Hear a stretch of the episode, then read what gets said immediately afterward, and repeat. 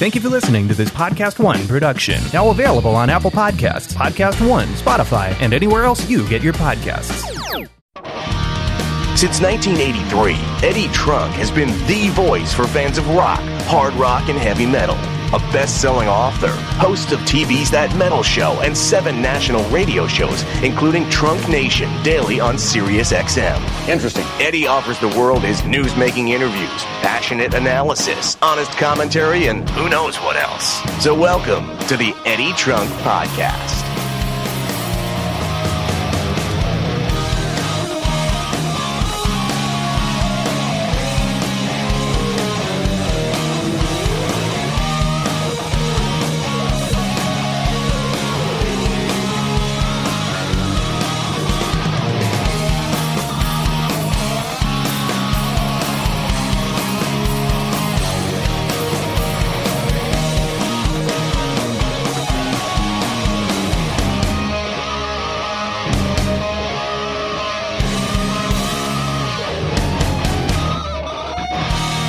Hey folks, Eddie Trunk here, and it's time for the Eddie Trunk Podcast. New every Thursday, podcast1.com, Apple Podcasts, Spotify, wherever you get your podcasts. Thank you so much for checking it out and subscribing and listening however, wherever, whenever you do it around the world. I appreciate it. Hope you're all having a great week. It's uh, good to have you listening, and I greatly appreciate it. And uh, hope you all enjoyed Bryan Adams last week. I mean, a tremendous amount of response to that. It's pretty incredible because Bryan Adams is a guy that doesn't do a ton of interviews, and it was so cool to talk to him. And he had nothing to promote beyond just talking about his career, and uh, so much great response. Bryan Adams, one of those artists that no matter what genre of rock you're into, there's usually something you like about him and his music, and at least some of his records. So there were a lot of people from a wide range of rock taste that really enjoyed that interview and I heard a lot about it and I greatly appreciate uh, all the kind words and of course thanks to Bryan for doing it. So if you missed that, it's there for you. You can always go back a couple weeks and grab podcasts that you may have missed and I urge you to do so in case you uh, you may have missed something. Also, don't forget all the podcasts you hear, including that Bryan Adams interview, originate on my Sirius XM radio show, Trunk Nation, which you can hear daily, live 2 to 4 p.m. Eastern Time on Channel 106 Volume. Nightly re-airs 10 to midnight Eastern and anytime you want on the Sirius XM app. Please come on board and join me daily for Rock Talk on Volume on Trunk Nation if you're in the U.S.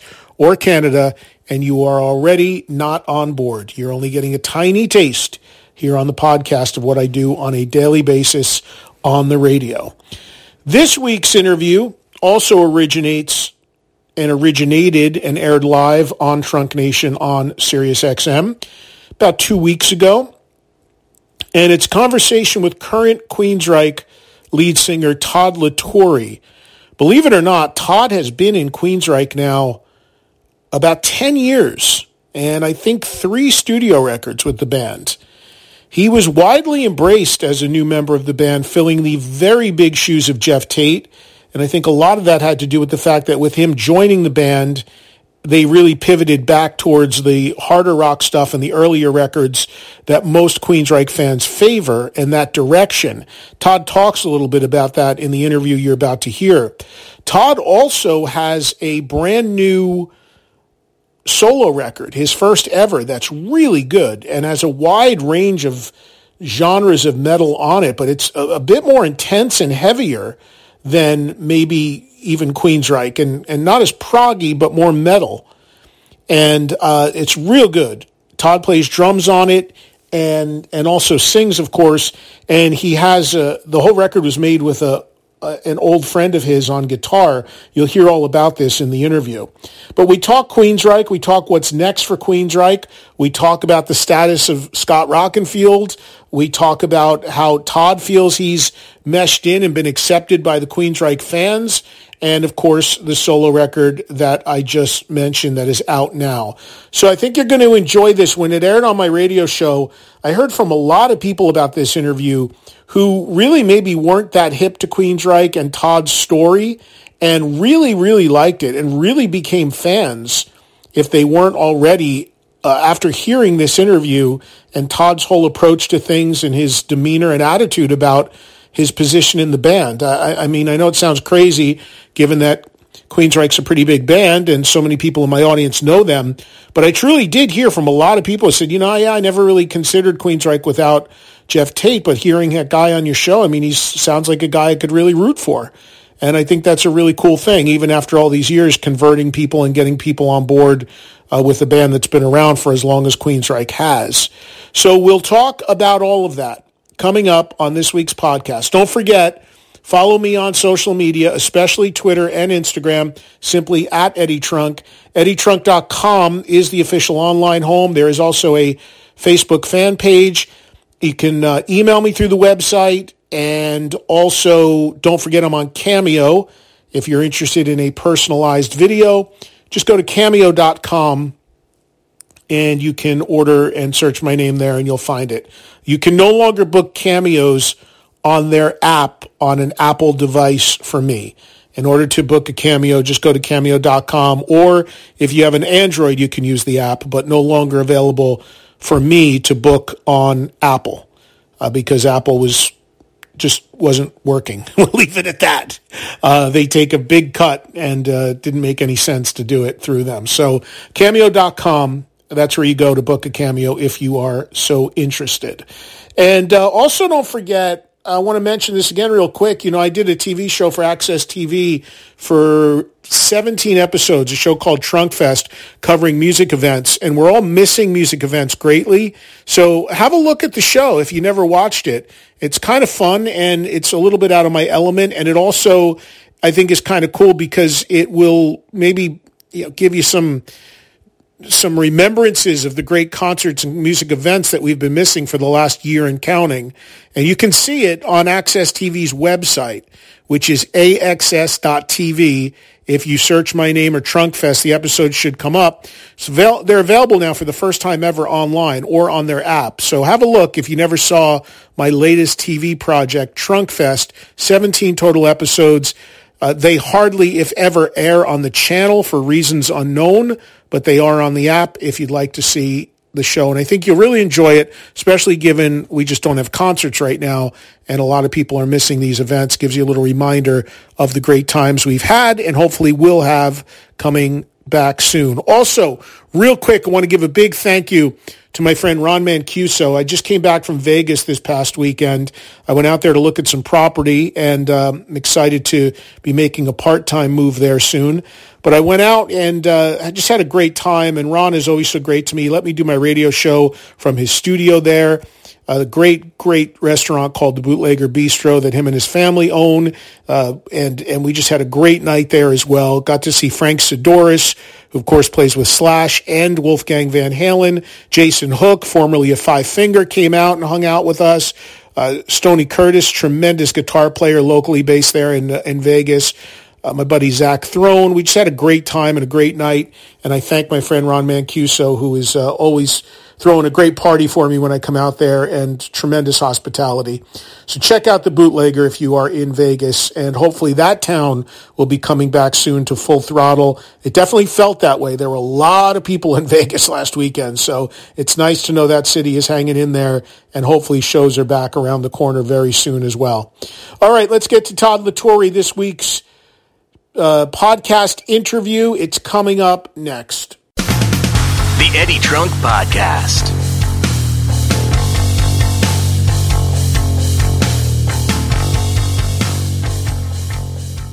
Hey folks, are you paying out of your own pocket for gear you need to do your job? All kinds of departments across the nation, all those good folks, police, fire, EMS, medical workers on the front lines, even military units. Uh, you deal with constrained budgets, outdated gear, but there's still a job to do and you need the right gear to do it. Hunting for military first responder discounts has historically required going from one website to another, creating multiple account logins just to make purchases, and jumping through various hoops to verify your service. Don't you wish there was just one, one place where you could visit that had a carefully crafted selection of deals for military first responders in one spot? Well, folks, we got that answer for you because it is the place to go. And that place is no doubt about it what I'm about to tell you about, and that is govx.com.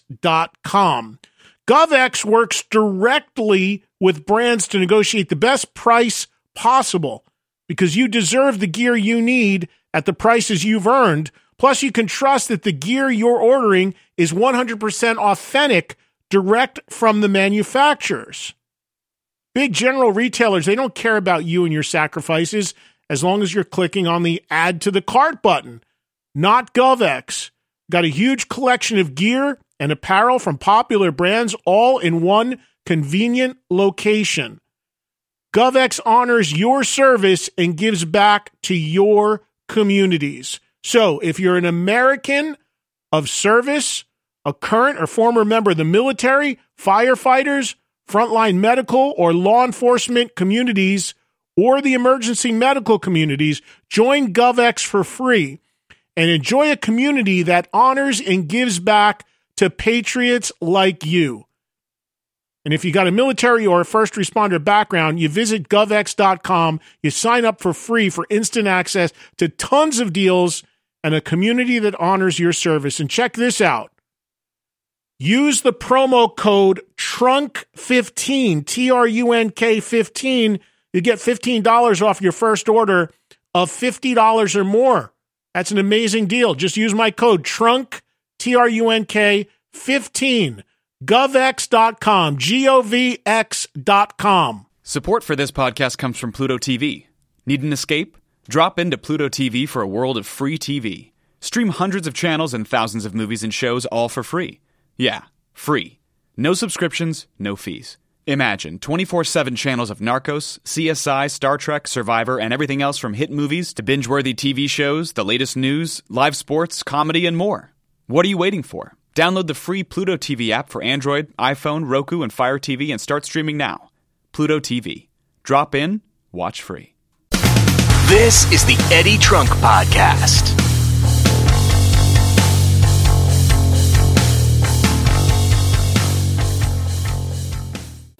Okay, it's Eddie Trunk back with you on this week's podcast. And as I mentioned, my guest, current Queensryche lead singer Todd La Torre, talking about Queensryche, his new solo album, and a whole lot more. Enjoy. Here is Todd La Torre. How are you, buddy? I'm doing pretty good. How are you, Ed? Doing all right? Good. Yeah, man. How's uh? I'm in New Jersey with over two feet of snow. You're in Florida, oh. I assume, right? Yeah, I'm in Florida. It's probably in the upper 50s, clear blue skies and palm trees. I feel I feel for you guys up there. that's cold for you, isn't it? Uh, Fifty something, right? I got I got a long sleeve and a flannel on, and, and and I have the heater on. yeah, I'm sure you're probably just shaking in your boots there, Todd, aren't you? Oh God, you well, you're you're not. You know, everybody from my area of the country, New York, New Jersey. And when I was a kid, I could never understand it. Like, why when I go to Florida? Is everybody there from originally from New York, New Jersey, and and I find that as you know, people get older, they all migrate there, they all go there, and now that I'm 56, I completely understand why people move to Florida, and Florida is like New York, New Jersey, South. But you're a native, right?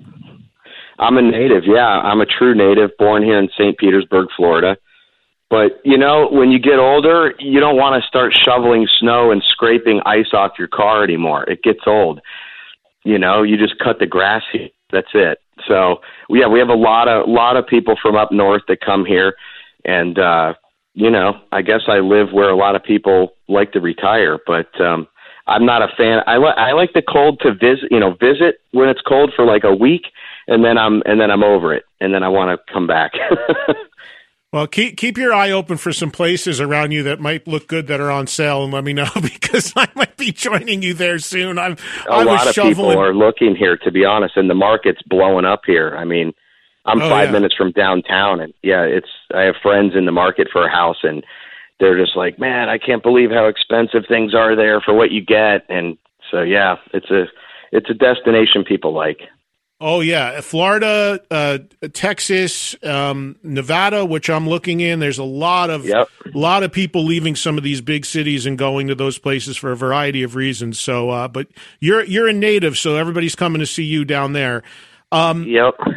When you were growing up in that area, you know that there's certain parts of Florida that are really known for being hotbeds for metal. Certainly, the Tampa area is. What was the scene like as you were growing up?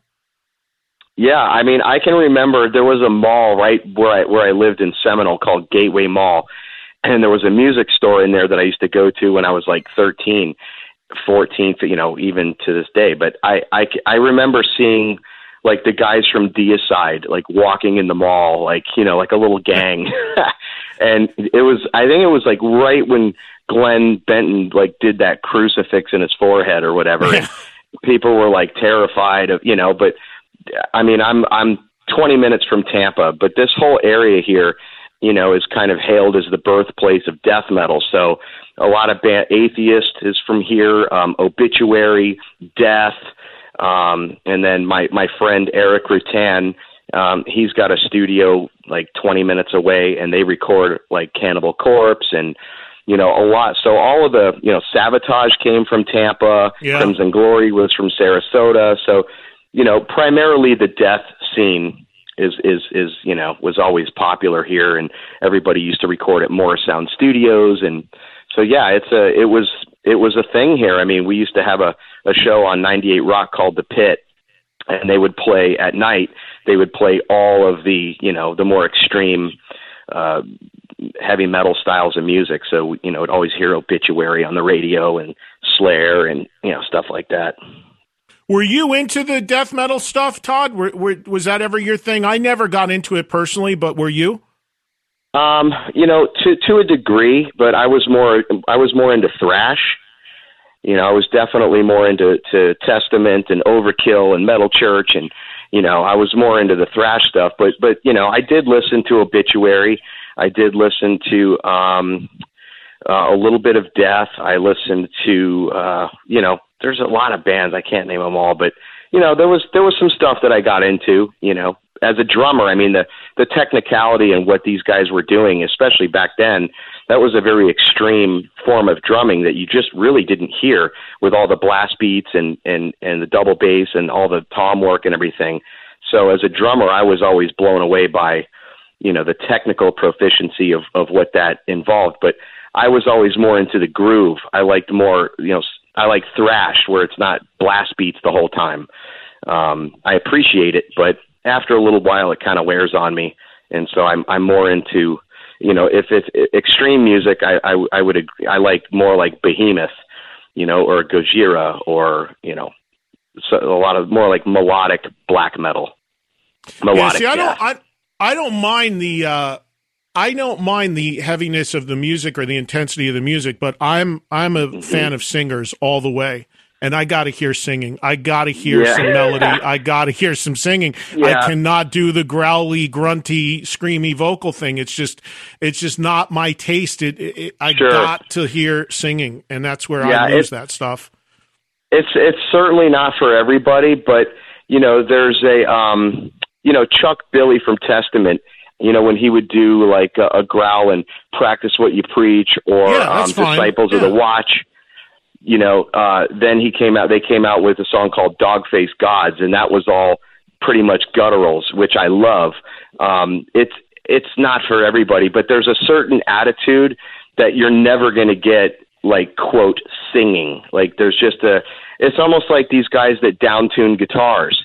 You know, it's almost sometimes where you're almost not even hearing a note. Same with the the growling. It's it's vocalizing. I don't consider it singing per se. I consider it vocalizing. And so um, you know, there's a huge demographic of heavy metal fans out there that totally love that Oh, I know. style. Oh, I Yeah, know. But, Trust but me, I understand. know I, a understand where you're coming from. You know, Yeah. a band like Opeth can do both. They can sing and do the the, the gutturals. For you, were you uh, now? Most people know. Maybe there's a few that don't that are listening uh, th- because you've been the singer in Queensryche now. How long have you been this? uh, How long has this gone on? Like ten years? Is it? Uh, this July will be nine years. So close, almost ten years that you've Yeah. been in, Yeah. in Queensryche. But for people that that don't know and don't follow all that closely, uh, you you are a great drummer. You play drums on your solo album, which we're going to talk about in a second. You also played drums on the last Queensryche album. What Yeah. when coming up as a musician? What was first for you? What was it drumming or singing? What was the first thing you took to? Um, well, I started playing guitar when I was 10. My mom Oh, bought me a classical guitar. Yeah. And then at 13, my dad bought me uh, my first acoustic drum set. And I still have that set today. It's it's packed up in the in the storage, but um, and then I really just kind of ran with drums. So I always wanted to be a drummer in a band professionally, and like that's what I wanted to do but I I did write songs and I would always kind of sing stuff, but I was never trying to sing in a band. I I never thought I was good enough to like front a band or anything like that, but I always enjoyed singing. So drumming is is always like kind of my first passion, but I do I you know, obviously I I love singing, but I as you know, I consider myself a drummer that likes to sing. But when did when did that? Because playing heavy music, like I, Joey Belladonna from Anthrax can play drums, Yep. and I've I seen him with his own band play drums Yep. and sing some Anthrax songs, which is just nuts to me to play Yeah, like yeah. that and sing at the same time. When did you? When, when was it with Crimson Glory that you made the transition to say, "Yeah, I'll, I'll come out front and sing"? Well, I I was gonna. I'll make it really short because I know you're probably pressed for time.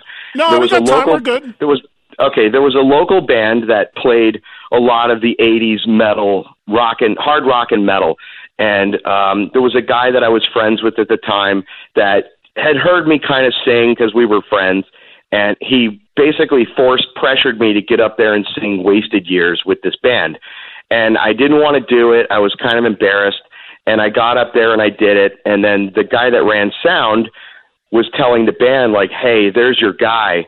If you want to do like an Iron Maiden tribute band." And this was before tribute bands were all over the place. Like they really didn't exist that much. It was a couple maybe.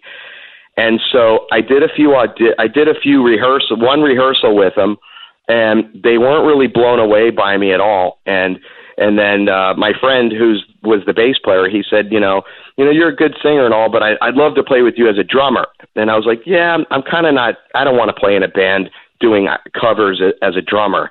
Like I'd rather do original stuff. But so I went into a music the music store. and My friend Matt Laporte, who played in Jon Oliva's Pain, uh, you know, Jon Oliva from Savatage. I we he sent me a song and I said, yeah, I want to gonna give the singing thing a try. So he gave me a song. It's on YouTube. It's called The Welcome Experience, and it was just a little, just a little fun thing, just to show him what I could maybe do. And he loved it.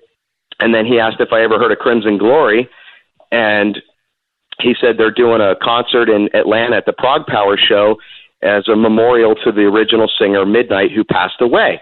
I want to introduce you to the band, blah blah blah. So I went up there, did rehearsals, just as like you know, a fill-in guy because they had like 17 guest singers. So I was kind of role playing. Okay, this singer, you know, will Nils Rue from Pagan's Mind. He's going to sing this part, and uh, Mark Bo- Bo- Mark uh, Boals is going to sing this part. So I was just doing that, and they were really impressed with what I did. I was invited to sing two songs at that thing, which was awesome. Nobody knew who I was, and I did that. And then that guitarist and I started working together and that's how I got into Crimson Glory. I was never trying to be the singer of any band. And then when I met Michael at NAMM, uh, you know, at a dinner party, he looked me up on YouTube and said, "Wow," you know, because I I had done a couple tours with Crimson Glory, and he was impressed. And that's really how like all of this happened. I was never trying to like front a band, you know. Drums When you say Michael, when you say Michael, you mean Michael Wilton. Michael Wilton, yeah. Right, which led to, to, to the Queensryche stuff, which originally Yeah. started. I was t- I was reminding my audience earlier uh, th- when that all went down. You originally came in as the singer in a band called Rising West. Yeah, so at that point, uh, to my understanding, you know, Geoff was promoting um, his uh, solo record, and there was like I think Queensryche was kind of being shelved, to be honest, or you know they didn't really have much on the calendar, and you know, so Michael said, "Well, what if we did some old Queensryche stuff?" And and had Todd sing under another band name, and then when Queensryche, you know, is going to resume, then they'll go resume with Jeff, and that'll be that.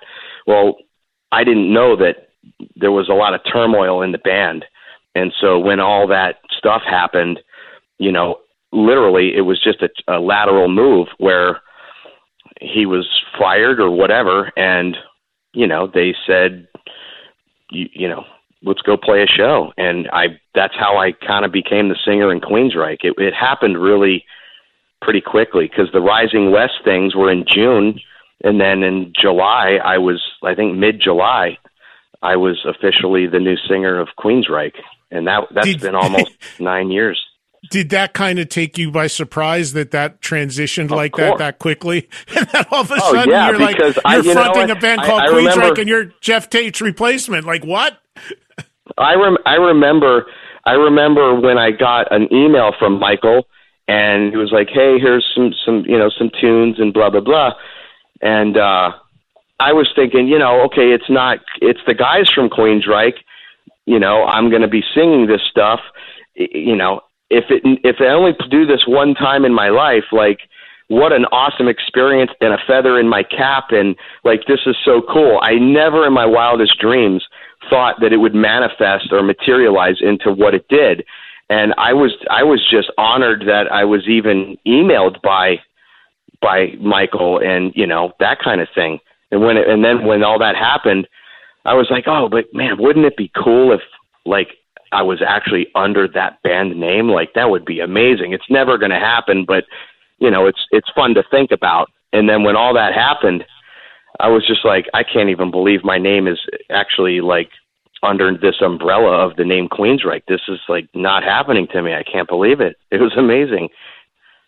I mean, obviously, I've known those guys since long before you were in the band, and a ton of history yeah, yeah. with those guys. Yep. Uh, but but did it surprise you how and we're going to talk about your record, of course, in the second year. But one quick thing on this, I always wondered, did it surprise you how quickly you were embraced? I mean, you stepped into really big shoes. Obviously, Geoff's voice uh, iconic to the to those songs, but you mm-hmm. were, and I've said this earlier, you were very quickly embraced, at least from an outsider's perspective, because I think not only because you did such a great job with the material, but because it, it, with your arrival, the band steered back into a direction I think a lot of fans had hoped they would go back to, which was a heavier, earlier stuff. So, did it yeah. surprise you that that what would to an outsider look like a really impossible situation?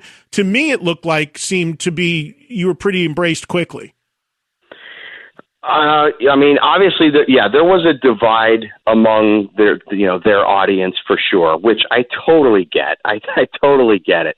You know, um, but there were some things by default that were already in my favor. Number, for example, um, you know, they they weren't playing. They they were down tuning. Okay, they were down tuning the songs and it it does kind of change the way it sounds a little bit. And then you know they were playing a lot of stuff from like American Soldier, which you know to me is doesn't sound anything like Queens. There's many albums that to me just were not the Queensryche I grew up loving and cherishing. And um, and then you know there there were a lot of notes that were not being sung the way people expect or want. And and I don't even fault I don't fault Geoff for that because, as I told him in person, you've you've already done so much. I don't care. No, you know, you don't have to record another thing in your life, as far as I'm concerned. Let alone hit high notes or anything like you know whatever. But the the fact remains that when when I did get into the band, and the first time I ever met those guys, they said, "Okay, well, we know all the stuff. What do you know? What do you want to do?" I go, "Well, let's let's warm up with Queen of the Reich." and they were like, "What?" I'm like, "Let's just just start with that." You know, that's not that hard. And you know, I was I, I came out of Crimson Glory singing much higher than Queen's Reich, so I was nailing that stuff like in my sleep. It was not hard, and uh, and so they were like, "Holy crap, this guy!" And I said, "I want to play." Enforce the warning, you know, uh, NM one five six. Like I'm pulling out all the old stuff, and I said, "Look, you're none of your fans care about anything post Promised Land. With all due respect, there might be some good songs on the records, but as a whole, these are the records that your fans covet. This is what they want to hear. This is what they miss.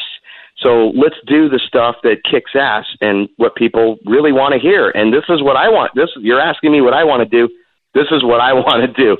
And so, boom, we started doing all that old stuff, and people felt like, even though I'm not the original guy, they're like, man, I haven't heard these songs, or I haven't heard these songs performed this way in decades. So just right out of the gate, that worked to my advantage.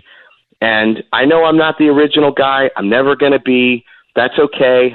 Um, you know, I, I know my place.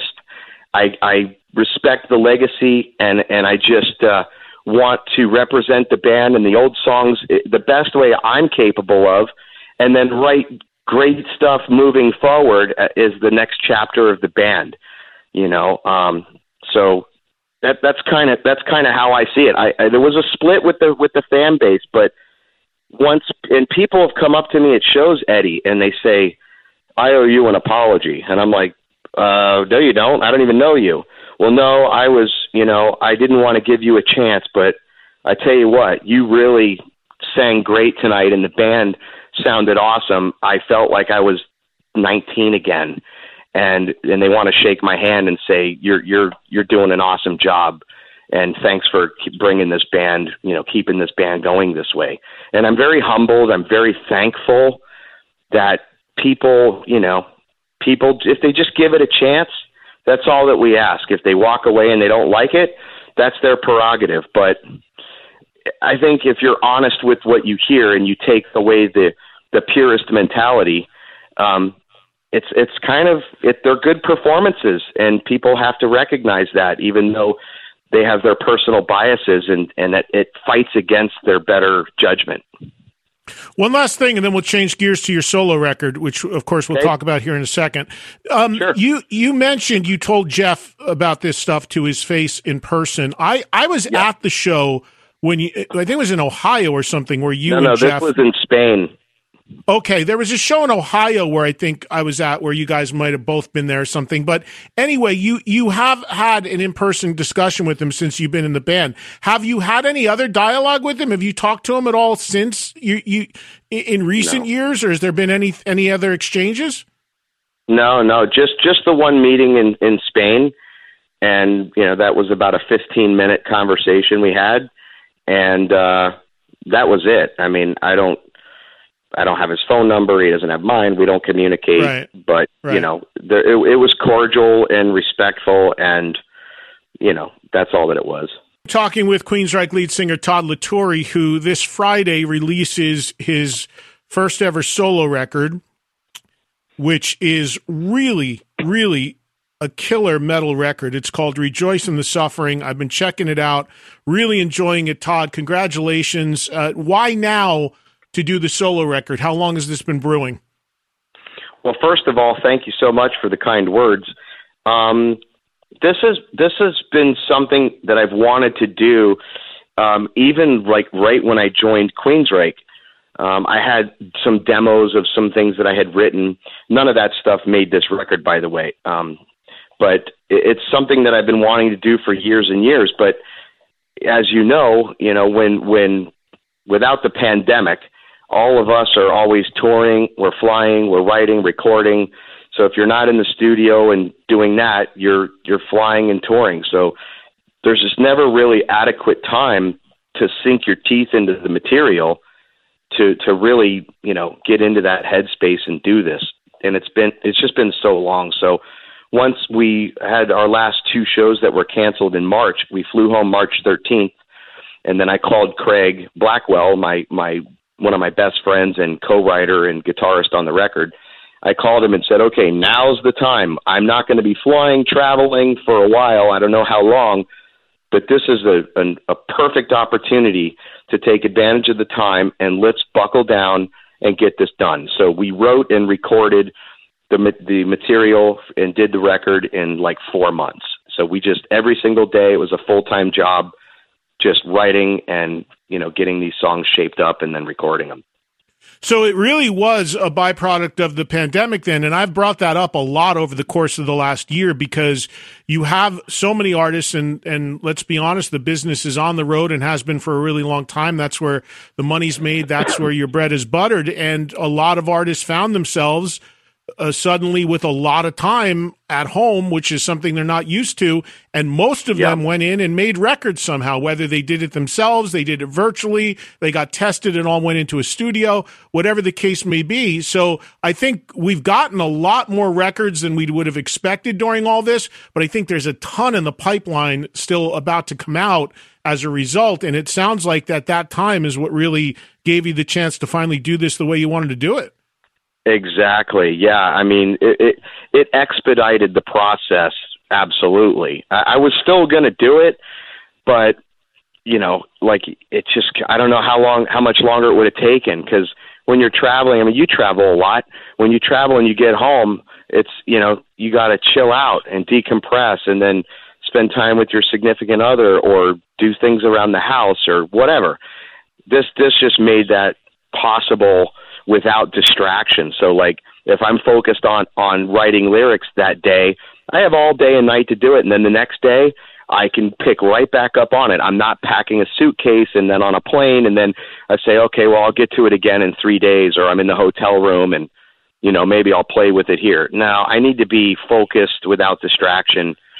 And so, yeah, that's that's why this was able to get done so well and and quickly. You know what? What's really cool about the record is, it, to me, it's very much a metal record, but it also it doesn't sound like Queensryche, and it also uh, within the the the very broad, wide uh, scope of an umbrella because metal means something different to everybody. I mean, there's people that think yeah. Bon Jovi's metal. It's just there's a wide scope of the metal umbrella, but within that, within the real, uh, the real. Um, nuts and bolts of metal, there's still a lot of variety. When I listen to the record, I hear things that remind me of Accept. There's things that feel a little bit like Testament. There's times where it feels a little bit like Painkiller era Judas Priest. mm-hmm. It's a really, it's, it's what my point is to me, it's, it's very diverse still by also still being a consistent metal record, if that makes sense. No, I, I think you uh, summed that up rather well because there is the diversity, but as a continuous play, you don't you're not hearing songs that feel like they don't belong. Um, you know, there are three bonus tracks. The the main record I always like to say is one through ten, and the other three are just extra goodies for people that get to hear some other stuff. But um, you know, one of the things that I I really wanted on this record musically was groove. And a lot of people have referenced Fight or Halford or, you know, I really wanted that groove. That's what I loved Pantera. It was heavy, but they still had that groove that made your body move to it. And um that's something I always I always wanted. I said, I don't hear I don't hear this anymore.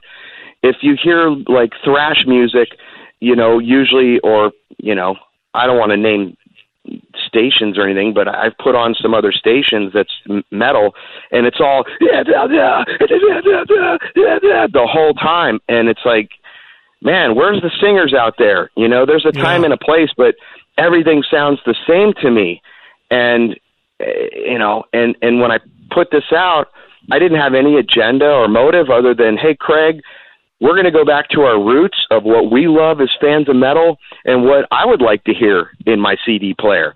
This is stuff I like and what I want to hear. And then as we did it, you know, there were a few people that heard it and said, nobody's putting out music like this anymore. This is like a lost thing. And I was like, really? You know, and I, I hadn't really examined what's out there to compare it to. And I said, you know, I really don't.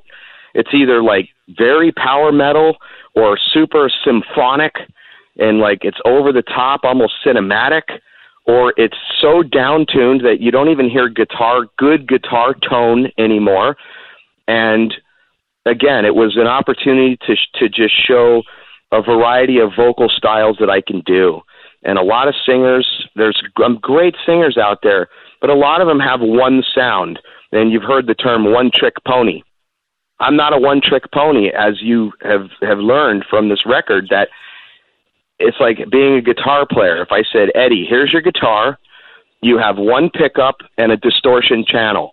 That's it. You can't change pick. You can't switch between other pickups. There's no clean channel, no reverb, no delay, no chorus, no special effects, nothing. How colorful is your playing really going to sound? It's it's going to be very one dimensional.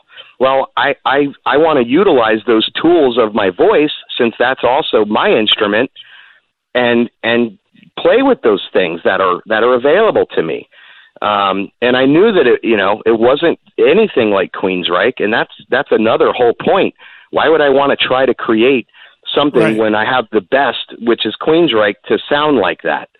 You know, so I, it's throwing people for a curveball. When you heard it, you were probably like, "Whoa, that's Todd! I didn't expect that." And I've been singing like that for a long time. I just don't sing like that in Queensryche because it doesn't call for it. Right. And it makes sense. Why would you do an album? Why would you step outside of your main band and do a solo album? It doesn't make any sense for anybody to do that. That it sounds exactly like what they do in the main band anyway. And, uh, right. you, you know, I, I, I thought, you know, I thought that the, the whole rec, and I did not know, First of all, I didn't know that you started out until you said earlier playing guitar. Now I know on the yeah. record you play drums and sing, and I know you've got uh, Craig as your guitar player on this record, but do you play any guitar on it as well?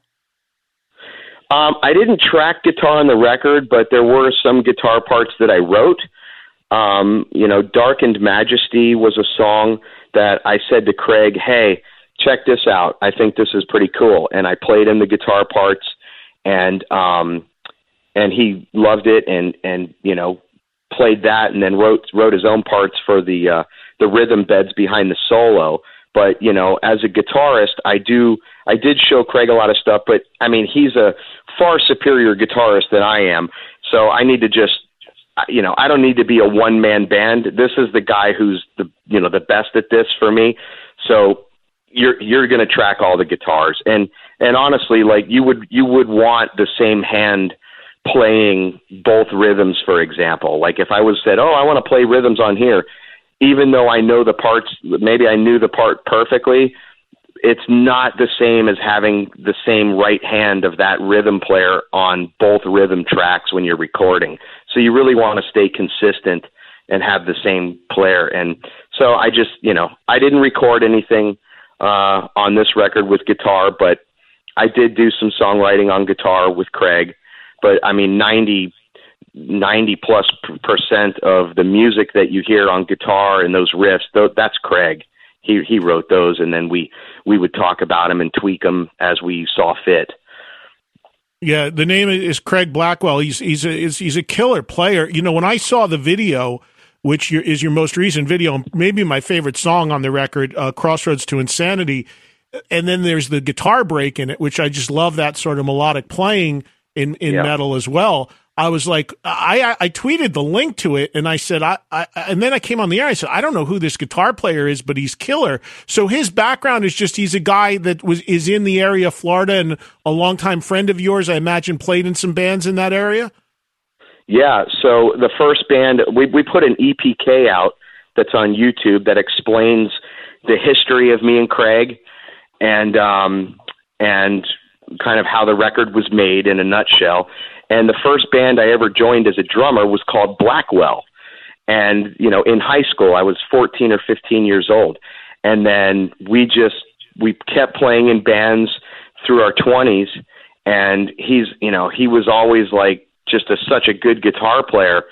You know, he was like that guy. And, uh, eh, you know, but after after you reach a certain age and you don't quote make it, you know, you kind of stopped playing in live bands and pursuing that path, but he still has produced uh, stuff and um, you know continues to play uh, different styles of music with guitar.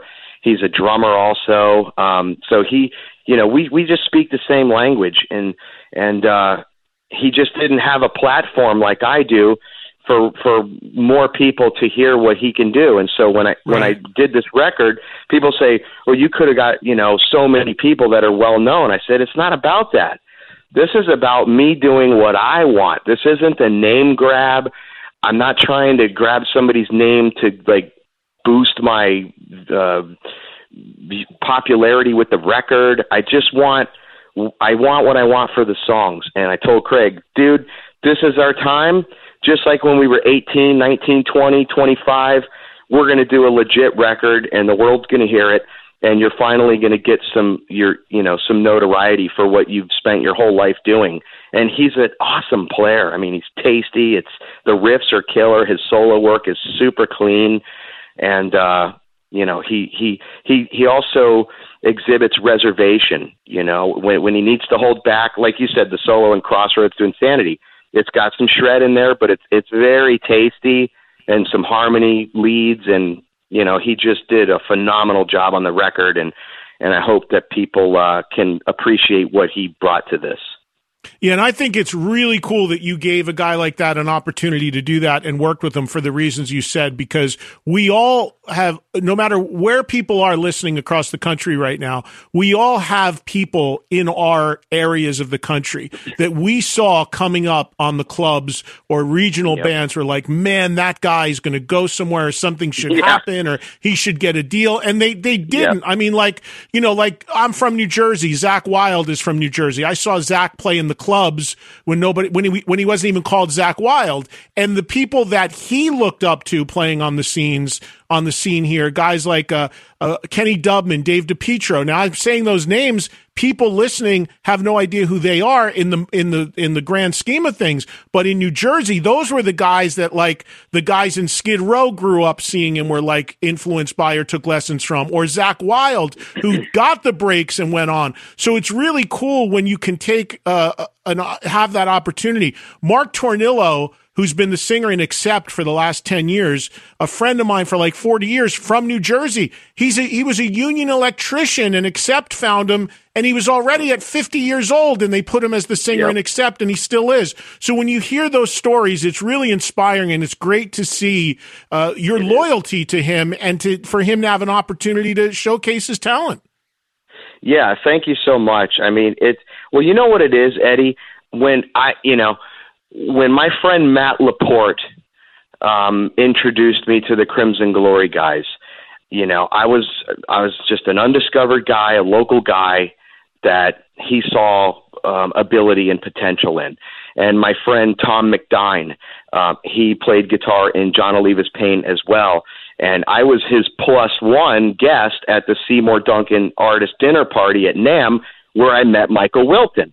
So these are guys that you know uh, they gave me they it opened doors for me as a as an undiscovered person and there's there's somebody right now you know just honing their skills and practicing in their bedroom or there's somebody as a street performer that people just walk by uh you know they don't pay them any attention and because you know they're not quote famous or anything. And i just it to me it was like passing the torch of like passing it on not passing the torch, but passing it on to be like, you're you deserve you deserve number one, this record deserves you to be doing this with me. It's about the music first. Number two, I don't care about having a famous name on my record.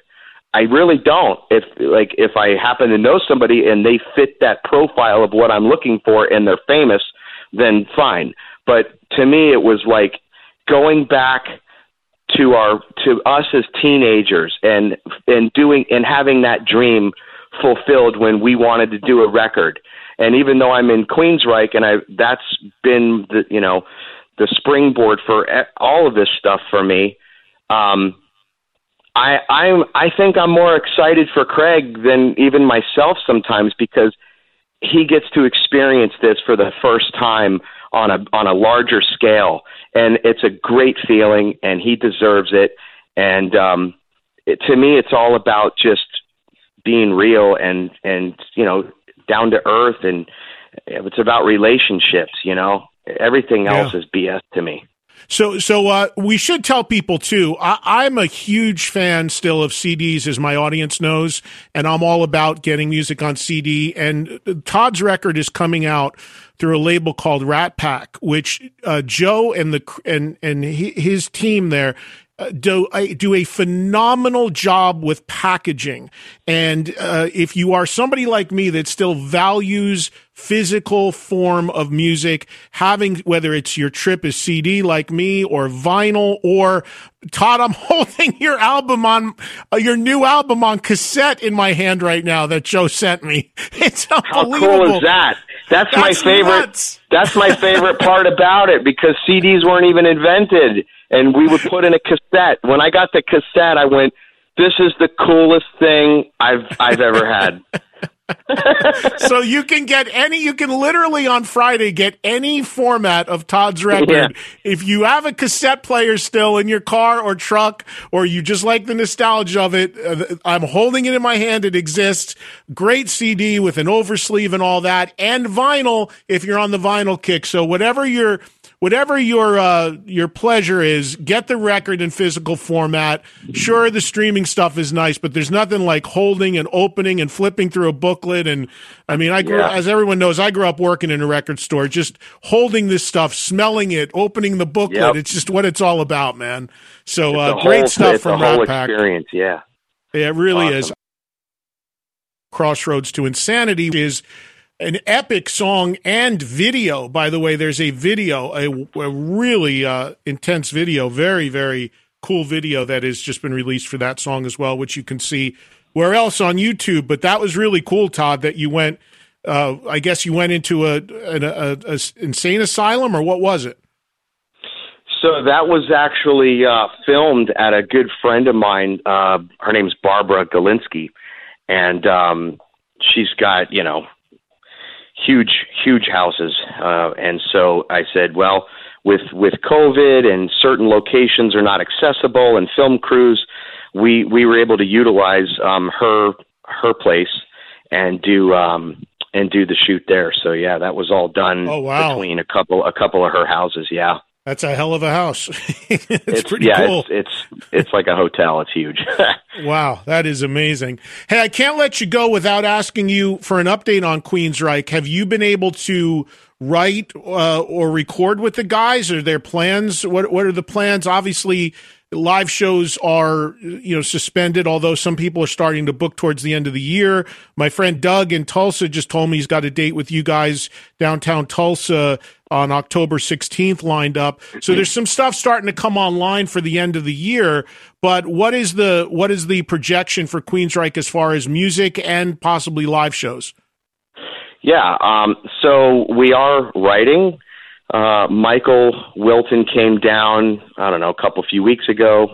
Time is slipping by so quickly. I don't even know what day it is half the time.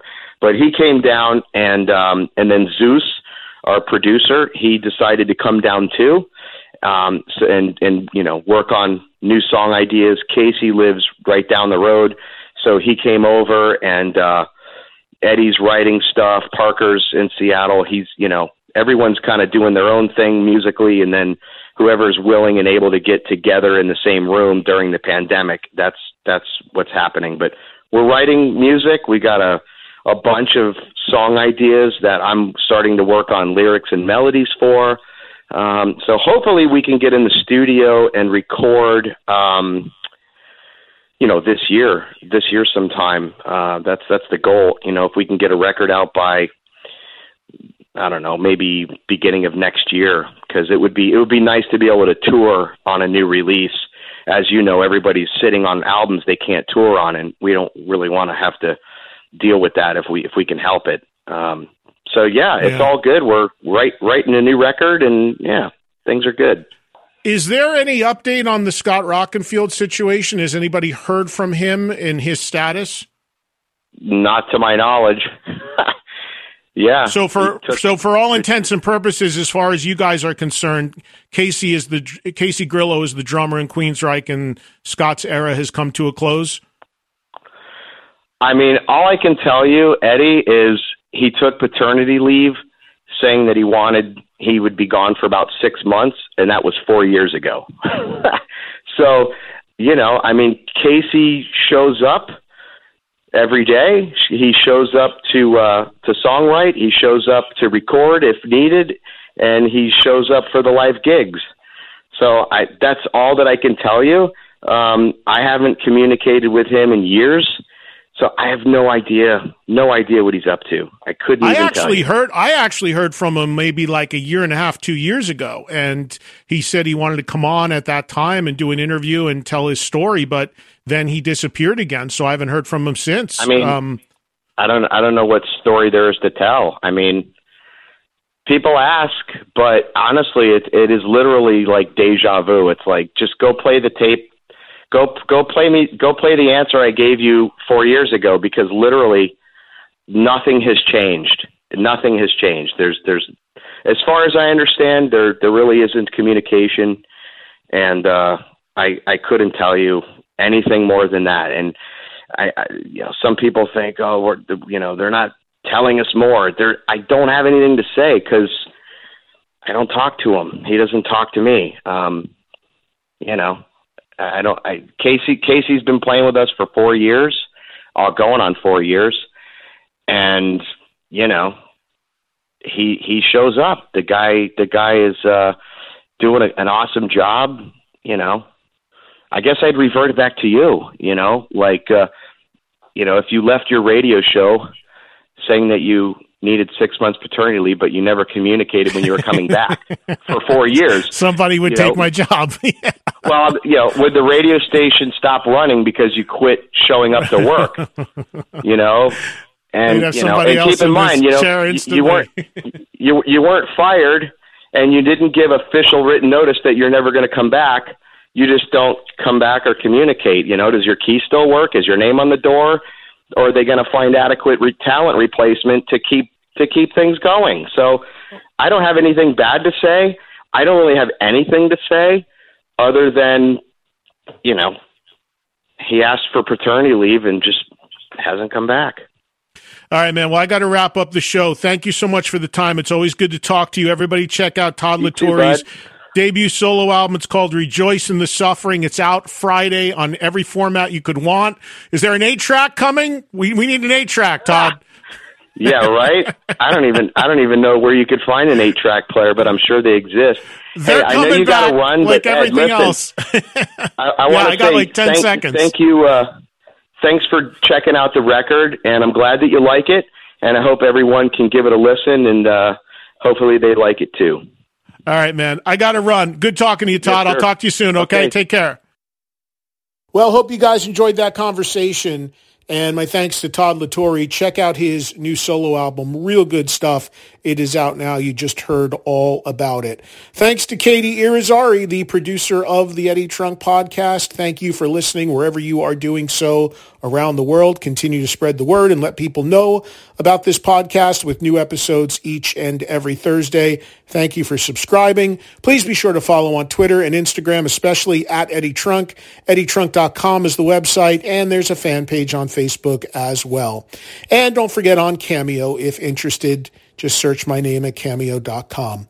Hope everybody has a great week, and I'll see you next Thursday for another all new episode of the Eddie Trunk Podcast, podcast1.com, Spotify, Apple Podcasts, or wherever you get your podcast. Thanks for listening.